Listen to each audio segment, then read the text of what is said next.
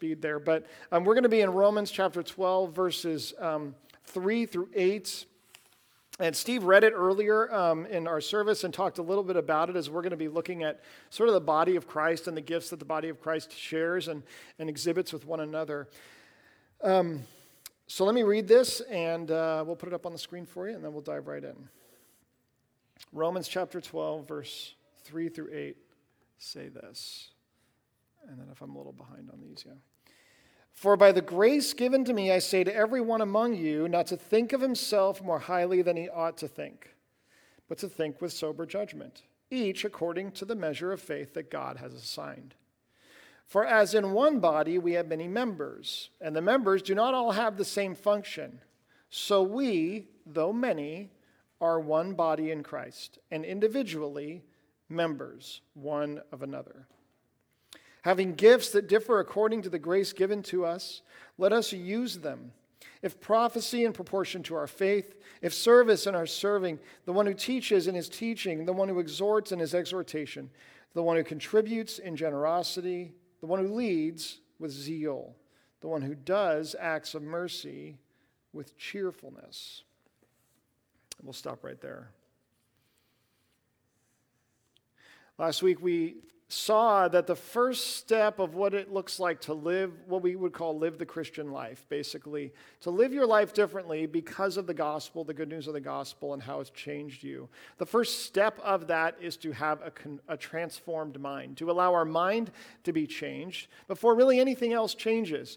And the way that our mind is changed is that instead of following this pattern of the world where it kind of punches out copies of the same person over and over again, um, we instead take the word of God, uh, what we gain about our knowledge of Him through being in community together, through worshiping together, through encouraging one another, the very words that we sing that we kind of like uh, focus on each week as we worship Him, um, the words that we hear and that we go through, like right now, the words that you read in God's Word as you go to it daily, praying and talking with Him, all of those things are this sort of like new information, this more true and reliable and accurate information that we now have access to to as we walk the Christian life out. And Paul says that now that we have that, if we set our minds on that, then they will be transformed. They'll be changed and will be changed in our way of thinking. What we see this week in our verses is what the first thing that changes is going to be. As our minds are changed, as our thinking is changed, then the first thing that's going to be different is the way we see ourselves, the way that we view ourselves. That's what this passage is going to tell us. The first thing that God tells me um, is who it is that I am in this kind of transformed mind that we have. God tells me who I am. Now, you might hear that and think, well, that seems kind of obvious, but it's not quite so obvious when you really stop and think about it. I think that we live in a world, in a culture in which we are sort of all together going through kind of an identity crisis, um, each individually going through an identity crisis, but I think it's kind of like everyone's going through it. Um, as I talk with people who are younger, I recognize that there is more pressure now for a young person to um, become something incredible than there ever has been before. That's kind of a lot of pressure if you don't know that, right? Uh, you must accomplish and achieve significant things, or at the very least, you must give the appearance of achieving and accomplishing significant things for other people, especially on the internet or something, so that then your kind of existence is justified. But on top of the fact that you really have to make like this huge difference in the world. It's almost like you have to justify your existence by what you do. Um, not only that, but there's also a tremendous amount of pressure that young people feel to be completely and totally like aware of who they are in their deepest innermost heart. So not only do I have to become something incredible, I have to already I have to figure out like what am who am I in my deepest depths of my heart and then how do I live those desires and that person out with absolute authenticity and realness and with nothing getting in my way. In fact, the thing that is probably most admired is if there are things about me that I think that like might get in the way of anything, then I just get rid of anything they get in the way of and I go, I have to be true to myself while at the same time becoming an incredible person who has accomplished amazing things that change the world. That's kind of a lot of pressure. I talk to people in the middle age years of life who feel like for years have kind of presumed that the job that they're working in, the career that they've invested themselves in, is going to tell them who they are that, that the family that they're building and that they kind of figured my marriage, my kids, all this stuff I'm going to invest in, that that is really going to give me the clearest sense of like who I am. This is who I am. Or even just the fact that the things that you begin enjoying in life as you live this life, you kind of pick up hobbies, you pick up things that you like to do. You go, you know, other things are stressful, but these are the things that kind of tell me who I really am. And yet, as I talk to many people as they live many years of life and find themselves kind of in the middle of life, there's this feeling oftentimes of like, but the problem is this this, this job that I'm doing, it isn't what I thought it would be. It doesn't make me as happy as I thought it would or fulfill me as much as I thought that it did. Or it certainly doesn't seem to make me feel like I understand who I'm supposed to be any more than I did when I started. This family that I've so invested in, um, it's, it's, a, it's a lot, and I've invested a lot into my family, but I don't know if it's supposed to look quite like this. I don't know if I'm doing it the right way or if I'm doing it well. A lot of people are like, yeah, I, I you know, do any of us really think our families look the way they're supposed to look, right? Uh, and no, none of us do, right? But we go, like, is this really like who I am? Like, I'm the person that just kind of has this, that has this family. Um, is that enough? What does that mean? Or even the things that bring us joy and bring us pleasure in life as we live more and more of life, we kind of reevaluate and we go, like, is this it? Is this really like who I am? Is this really why God put me on this earth? And what did God, God put me on this earth to do? I even talk with senior citizens, people in the later years of life, who are experiencing this incredible, difficult, like, time of living in a world that doesn't really value um, seniors like uh, maybe more traditional cultures did.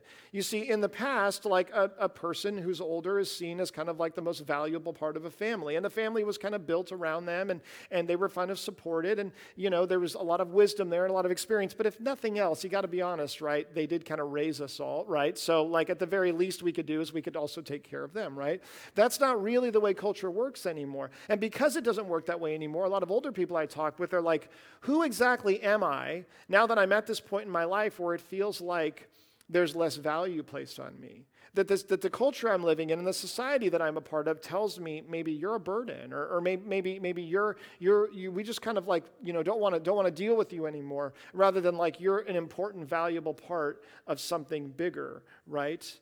Um, I think that, like in all stages of life, I talk with people who experience what often feels kind of like an identity crisis. And the question is, you know, like, how do we figure out who we really are? Well, what Scripture tells us and what it shows us is it shows us that there needs to be something outside of our own experience.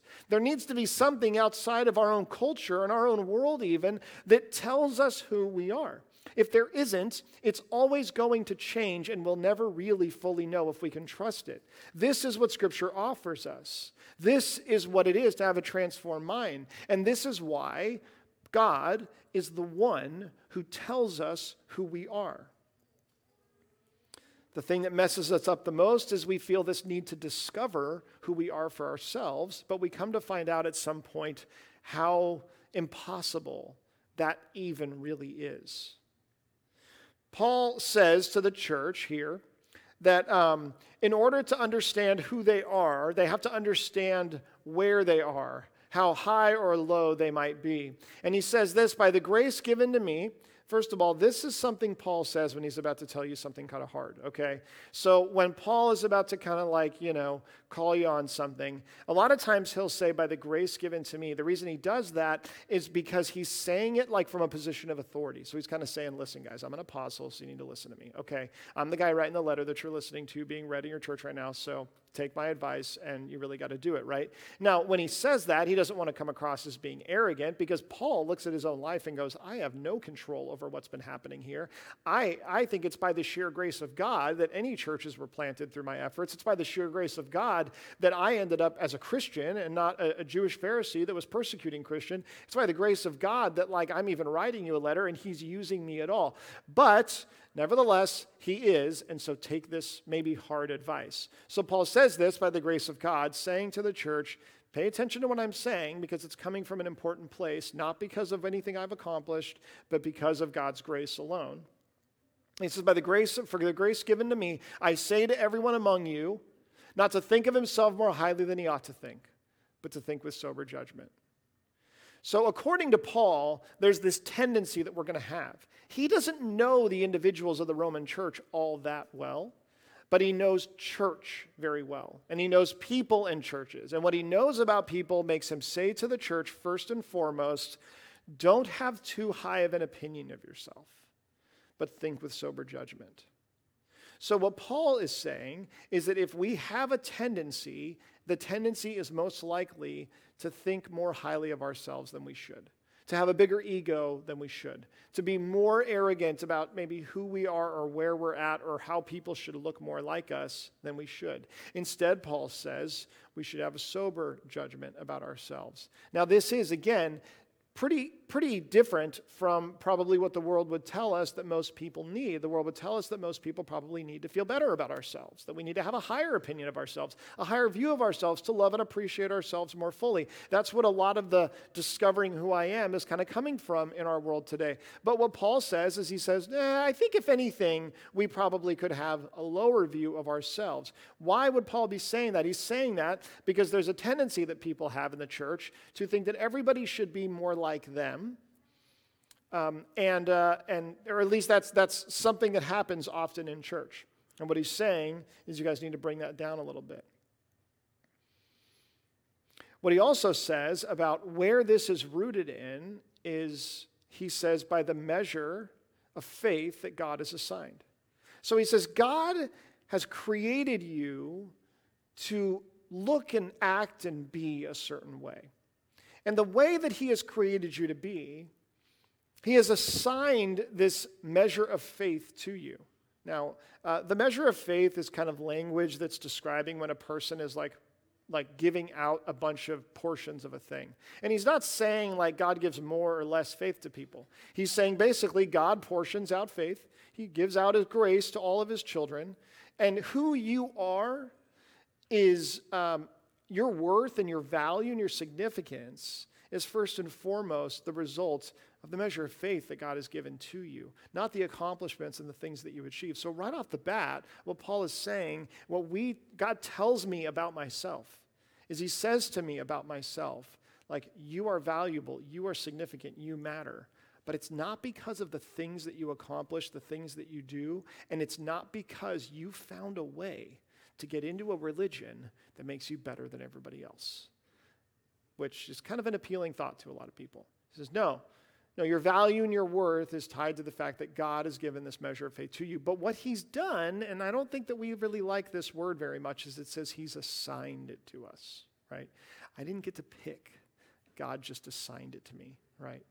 You see, I think that um, God telling me who I am can be a very freeing thing or it can feel like a very suffocating thing.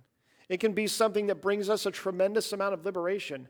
I no longer have to understand all the secrets of the universe in my own heart, which is constantly changing and at war with itself, in order to know who I am. God tells me who I am. And there is great comfort in knowing where to find that, those truths and those answers. But for many, I think this can feel restricting. It feels suffocating. I don't want someone to tell me who I am. I don't want someone to assign me as a certain kind of a person and just kind of leave it at that. I want to have more autonomy in this discussion. I want to have more freedom in this discussion. I want to have more to say. I don't know if you um, can think of times in your life where you haven't wanted to listen to someone who's telling you to do something. You're probably like, no, I can't remember any of those times, right? That someone's told me to do something and I haven't listened. I mean, I think I'd remember. I think I would have heard them, right? No, in reality, we, we're not really putting our fingers in our ears and making loud noises when, when, when there are things that we don't want to hear. We just are really, really bad at listening. We're overall, we're pretty bad at listening to the sources of truth that are out there we're bad at listening to each other. I mean, let's be honest, right? We're not like a great, we don't have a great attention span as, as, a, as a culture anymore. And so, and when I say culture, I mean all of us. I don't just mean like outside the walls of the church. I mean, it's not getting easier to listen to each other, um, especially with the way that we choose to communicate to each other. Uh, my wife and I are like trying so hard. We're trying so hard to, to listen to our kids, to draw them out, to, to ask them questions. Every night we sit there at dinner and we talk. They get the, the rapid fire machine gun of questions about their day. And that's how it feels to them. They're just like, oh, here we go. You know, like, how was your day? How was school? What'd you do? What was good? What was bad? Because you change one thing, what would it be? What'd you have for lunch? What'd you do at the recess? We try to figure out specifics, all these different things. But it's like, I don't want to answer all these questions. I don't want to tell you all this information, right?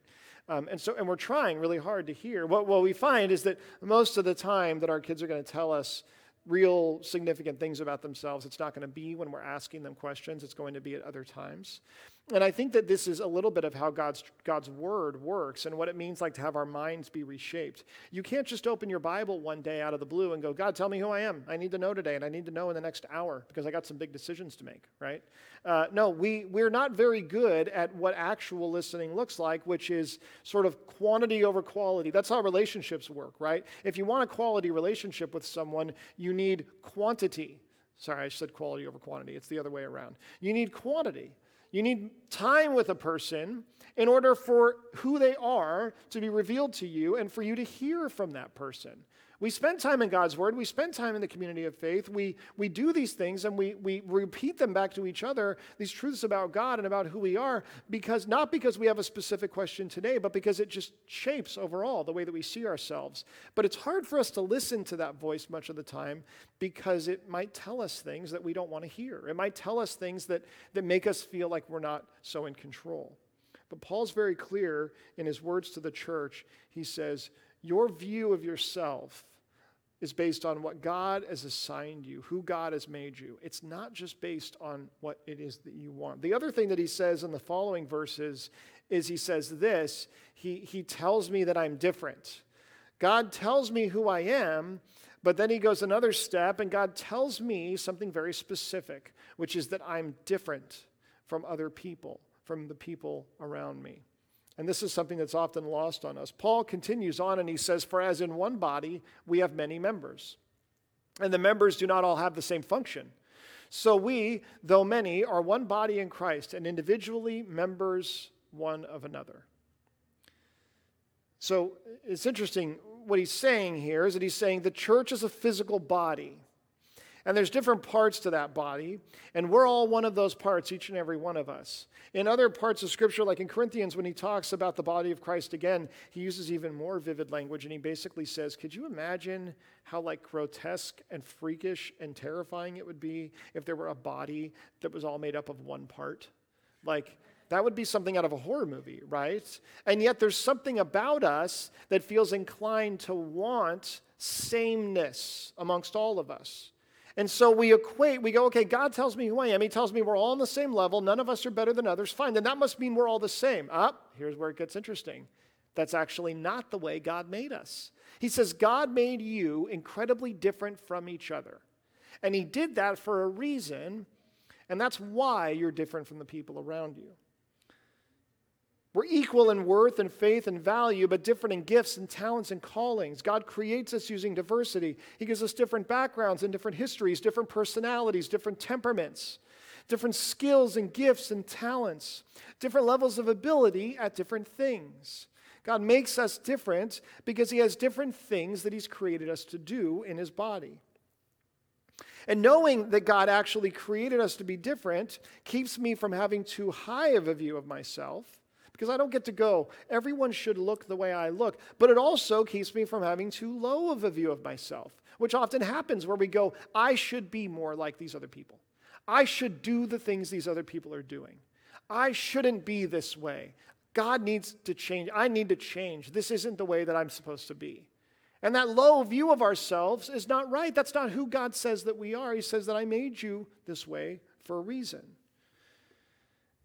And, when, and, Paul's very specific about what that looks like in the verses that come after this, but I think the challenge with God telling me that I'm different is what it, what it kind of forces us to have to do is to actually accept ourselves. And we're really bad at accepting ourselves much of the time.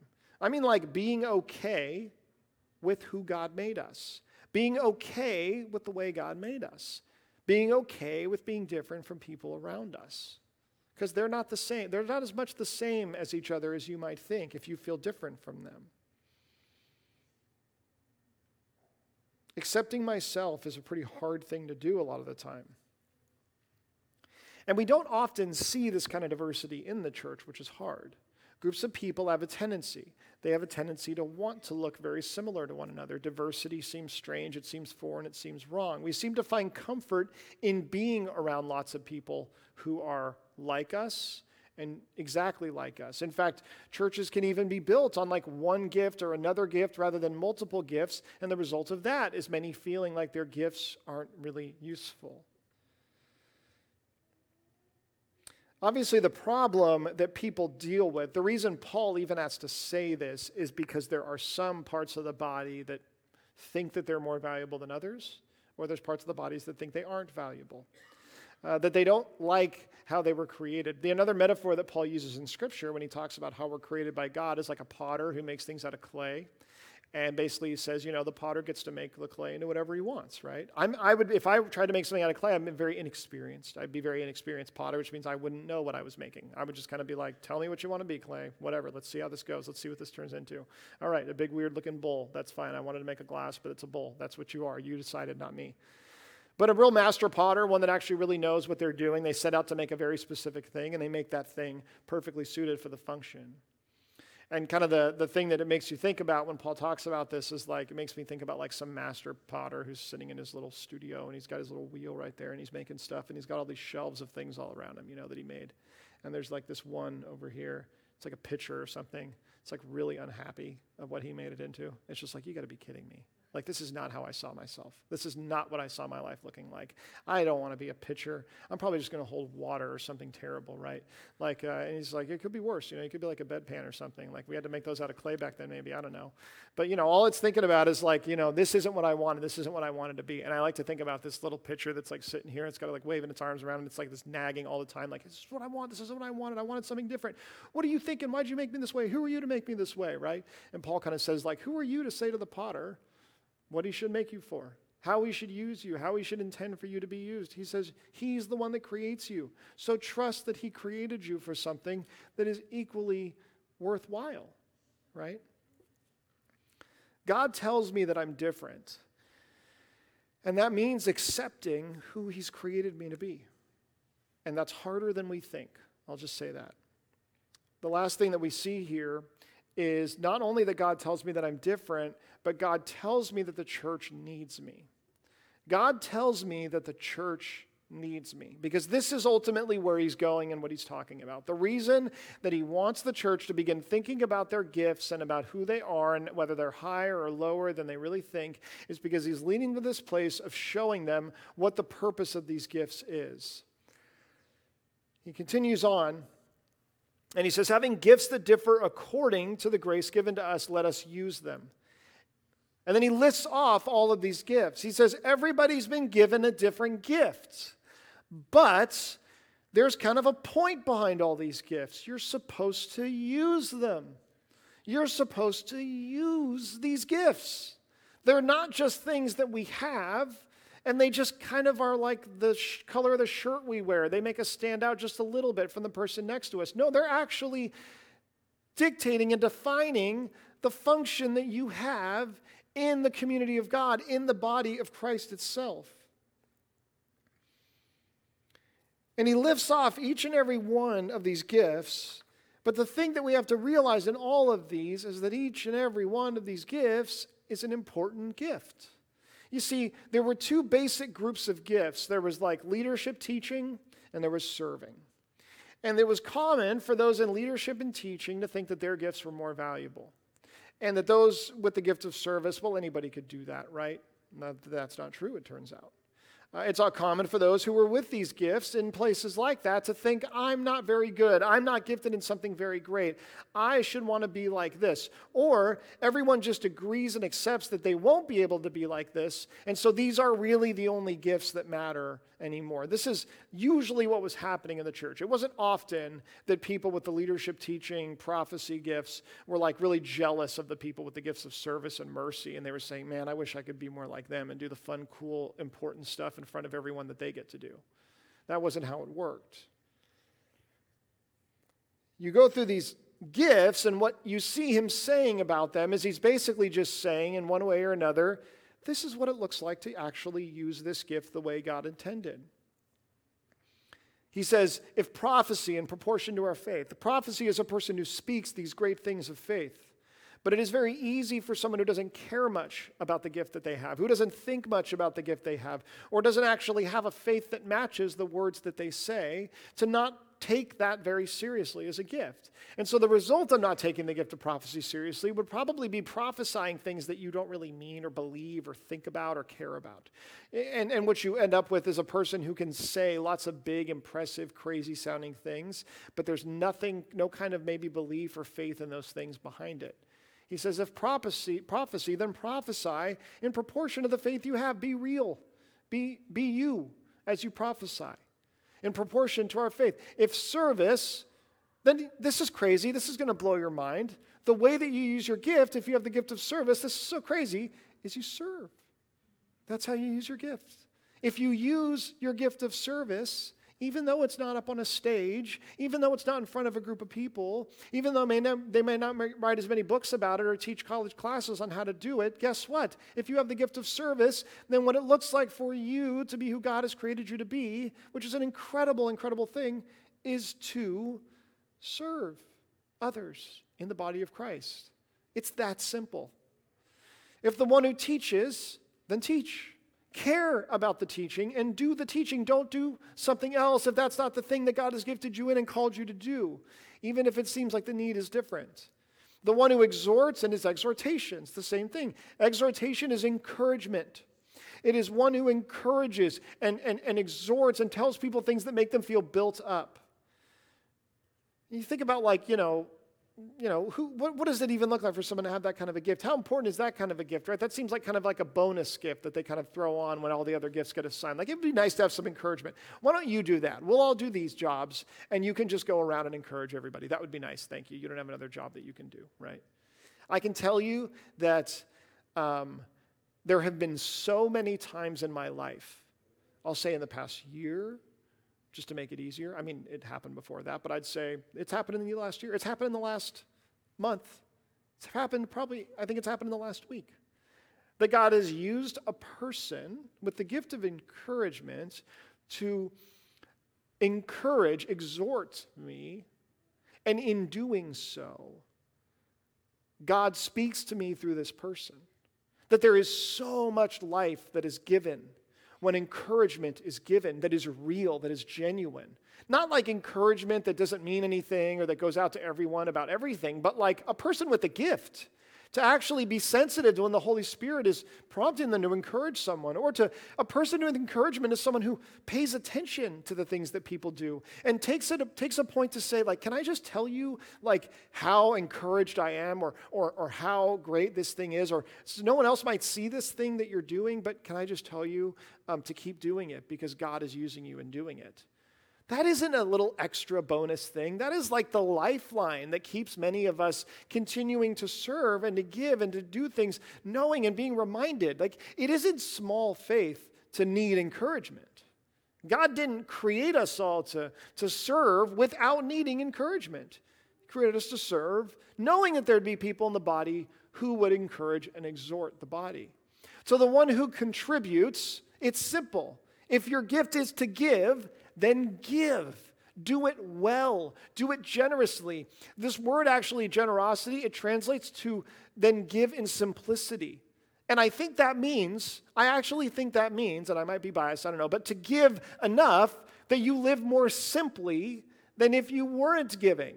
That's what generosity is. It affects your standard of living, which is how Christians are called to actually give. We don't give as the world gives, we give sacrificially. And if that is your gift, then do that and do that well. Don't just, don't just give maybe more than others can because you have the ability to do that, but it still just is a drop in the bucket for you. That's not you using your gift. That's you kind of like uh, getting out of having to use all the other gifts, maybe, with what you have. So the one who leads, lead with zeal. Don't lead um, because you're forced to. Don't lead because absolutely no one else refuses to. Um, lead with zeal and with passion because you recognize that there is there's vision and there's clarity that God has given you and, and a way to kind of bring people together So the one who does acts of mercy with cheerfulness. That's such a weird one, right? Acts of mercy and cheerfulness, right? Here's the way mercy works mercy is the things that we do for one another and we receive nothing in return. Okay? So there are people who require mercy. We all require mercy, let's be honest. We all require mercy. But often there are some that require a lot of mercy, and they will get it because they require it so much. But that doesn't mean that the people who show mercy to them want to show mercy to them. And so what happens is you have those who are in need and they're used to people helping them, but not doing it with a glad heart and with a cheerful attitude because this is the way that God has gifted me to serve. No, they're used to people just kind of begrudgingly uh, giving of themselves because no one else is going to, and I kind of couldn't get out of it or something like that. I feel guilty, right? It's all driven by guilt. Mercy driven by guilt is often very common. And what he's saying is, he's saying, if you have the gift, if God has given you this gift of mercy, then what that means is that you can be cheerful in being merciful towards others while others will have a harder time doing that. And you know, there's nothing better than being in need of mercy and having someone show you mercy, the mercy of God, and not make you feel bad about it, but actually make you feel like, no, this actually fills me up as well. There was no better news to me in these last few weeks than, than, that, than that, that, that good reminder that what motivates us to live the Christian life is the mercy of God because He desires to give us His mercy. He's rich in mercy. He doesn't give it to us out of obligation or begrudgingly, He gives it to us because He wants His children to receive His mercy. This is what it looks like. And you hear these gifts and you see these things kind of listed off and you go like, okay, so like, so like, how does that even look, right? Like, I mean, you, you have these ministries and these things in the church, and, you know, it's, it's like, okay, you have children's ministry. Well, you need some people with the gift of service. There you go. Maybe like a teacher, you know, there you go. That's children's ministry. Move on. You need small groups, right? Well, you got a leader, right? That's it. Okay, what else is there? That's it. That's, a, that's all there is, right? And you look around, you go, how do you really use all these gifts, right? But then you look a little bit closer. You look at a children's ministry and you say, you know, there, there needs to be someone with a plan. There needs to be someone to lead that. Who do we want? What do we want to teach our children? How do we want to partner with our families? How do we want to support families in discipling one another? Who's going to figure those things out and understand those things? We need someone, we need people to teach people to in, instruct and pass on truths and ask the question how do we communicate the truths of God to, uh, to six year olds, to eight year olds, to 10 year olds? What kind of scriptures, what kind of stories, what kind of questions do we ask? How do we actually impart this knowledge of God onto young people? Who do you think are like the best teachers in the world? Do you think there are people who teach college students who are forced to be there? Well, they're not forced to be there, but you know what I mean. Uh, no, it's the people who have to keep the attention span of a six year old and try to talk about something, right? These are the most skilled teachers in the world. These are the people with the gift of teaching. Someone to care, someone to care, someone to show mercy towards children by caring and being present. Kids learn through, through play, through relationship. They learn through connections and things that are built over time. There need to be people who care and are willing to be present week in and week out. Someone to serve. Who do you think is going to prepare all those kids' crafts that I know you take home and you hang up on your fridge and you show everybody who comes to visit because you're so proud of them and you've never thrown a single one away, right? Right? Who do you think finds out where to where puts the goldfish in the in the in the goldfish cupboard? And who do you think picks up all the goldfish crumbs when they get trampled all over on the ground so that next week there aren't any goldfish crumbs on the ground? People to serve, people to, to give of themselves sacrificially so that children can, can know who Jesus is. And I wonder if there's a need for encouragement. I wonder if there's a need for that. If you have any connection whatsoever to anyone involved in any school anywhere for the last few years, you know the desperate need for encouragement and really lack of encouragement when we find ourselves in a time of crisis, right? The desperate need for the ability. I have talked to people who were literally like a day away from walking away from their job when a person called them into an office and gave them the kind of encouragement that made them go, you know what? This is what I need to do. This is where I need to be. I've seen it and I've heard of it. You look at a small group and you go, well, yeah, you have a leader and you have a bunch of people that come. Or maybe they don't come. It just kind of depends on what's going on in their week, right? No, that's not what the community of faith looks like in Scripture. That is not a group of people who have distinctive and different gifts. A small group is the exact same thing. There are people who lead, and there are people who can teach with the knowledge that they have. There are people who can serve one another. There are people who host. There are people who show mercy to people who are hurting. There are people that encourage one another as they're desperately in need of encouragement. There are people who speak words of faith and prophecy. That a small group doesn't have to be a group of people that just kind of come when they can and then someone who kind of leads the whole thing. A small group can actually be a community of people using all of their gifts. It's almost like that's maybe how God intended it to be in the church.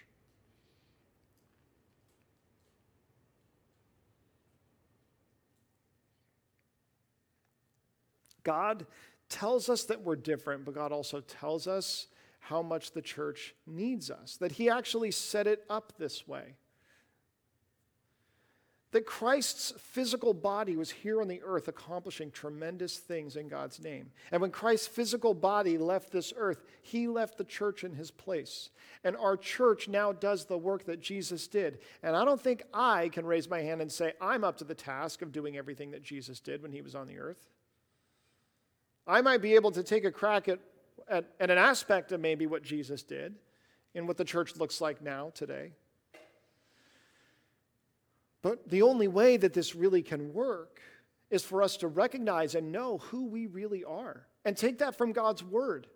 A church filled with people who aren't desperately trying to compete with one another and figure out all the time who they're meant to be based on all the changing things in life, but instead know who they are because of who God tells them they are embraces the fact that they're different rather than all of us trying to look the same, and sees how much the church needs us would be a completely revolutionary thing. I think honestly that the last couple of years have been pretty hard for a lot of people. I don't know if that's you've heard that, but um, I think that the way that we've dealt with that is we've kind of like had to take a step back from a lot of things in life. Um, you know, my son's involved in football right now, and you know, it's no different there when the coach sends out the email and says, "All right, parents, who can volunteer?" And there's like crickets, right? Because everyone's just like proud of themselves that they actually got back into something and they actually started doing something again. They're like, "I'm going to dip my toe into this thing, and and maybe we'll just start with that, right?" And and and I think that that's kind of how many of us are having to approach and kind of come out back into the real world into many of the things of life. I think that can happen in the church very easily. And I think the church in our nation and our culture was already set up in such a way that it was built much more like a consumer oriented machine than anything else, right? Like, uh, church is a thing that I kind of come to um, because they do make it pretty easy, or at least they do a pretty good job of trying to make it easy. And then I come to when I can, and then I participate in worship. And, and then eventually, eventually, over time, I will probably maybe get to a point where I'm able to actually like have a gift and I use it. But that's for only some people. Besides, what would they even need me to do anyway, right? I think it's really easy even to be tempted as the church to say, yeah, let's function that way. Let's just make it as easy as possible for each other to be a part of this group rather than actually do what Scripture tells us. And as much as I would love to do that, that would be betraying what Paul tells us in this first part of living out the Christian life with our new minds we're called to do. That would rob from us the ability to recognize who we are in God. It would rob from us the ability to celebrate the differences that we all have. And it would rob from us the ability to actually see how much we are a part of the church and how we give and how we serve. It requires sacrifice, it requires stepping out of our comfort zone. But it also means getting to use our gifts, feeling like we're actually a part of this thing and that we're actually making um, the body of Christ do God's work in this world and in this community. And I think that's an incredible thing to do. Let's pray.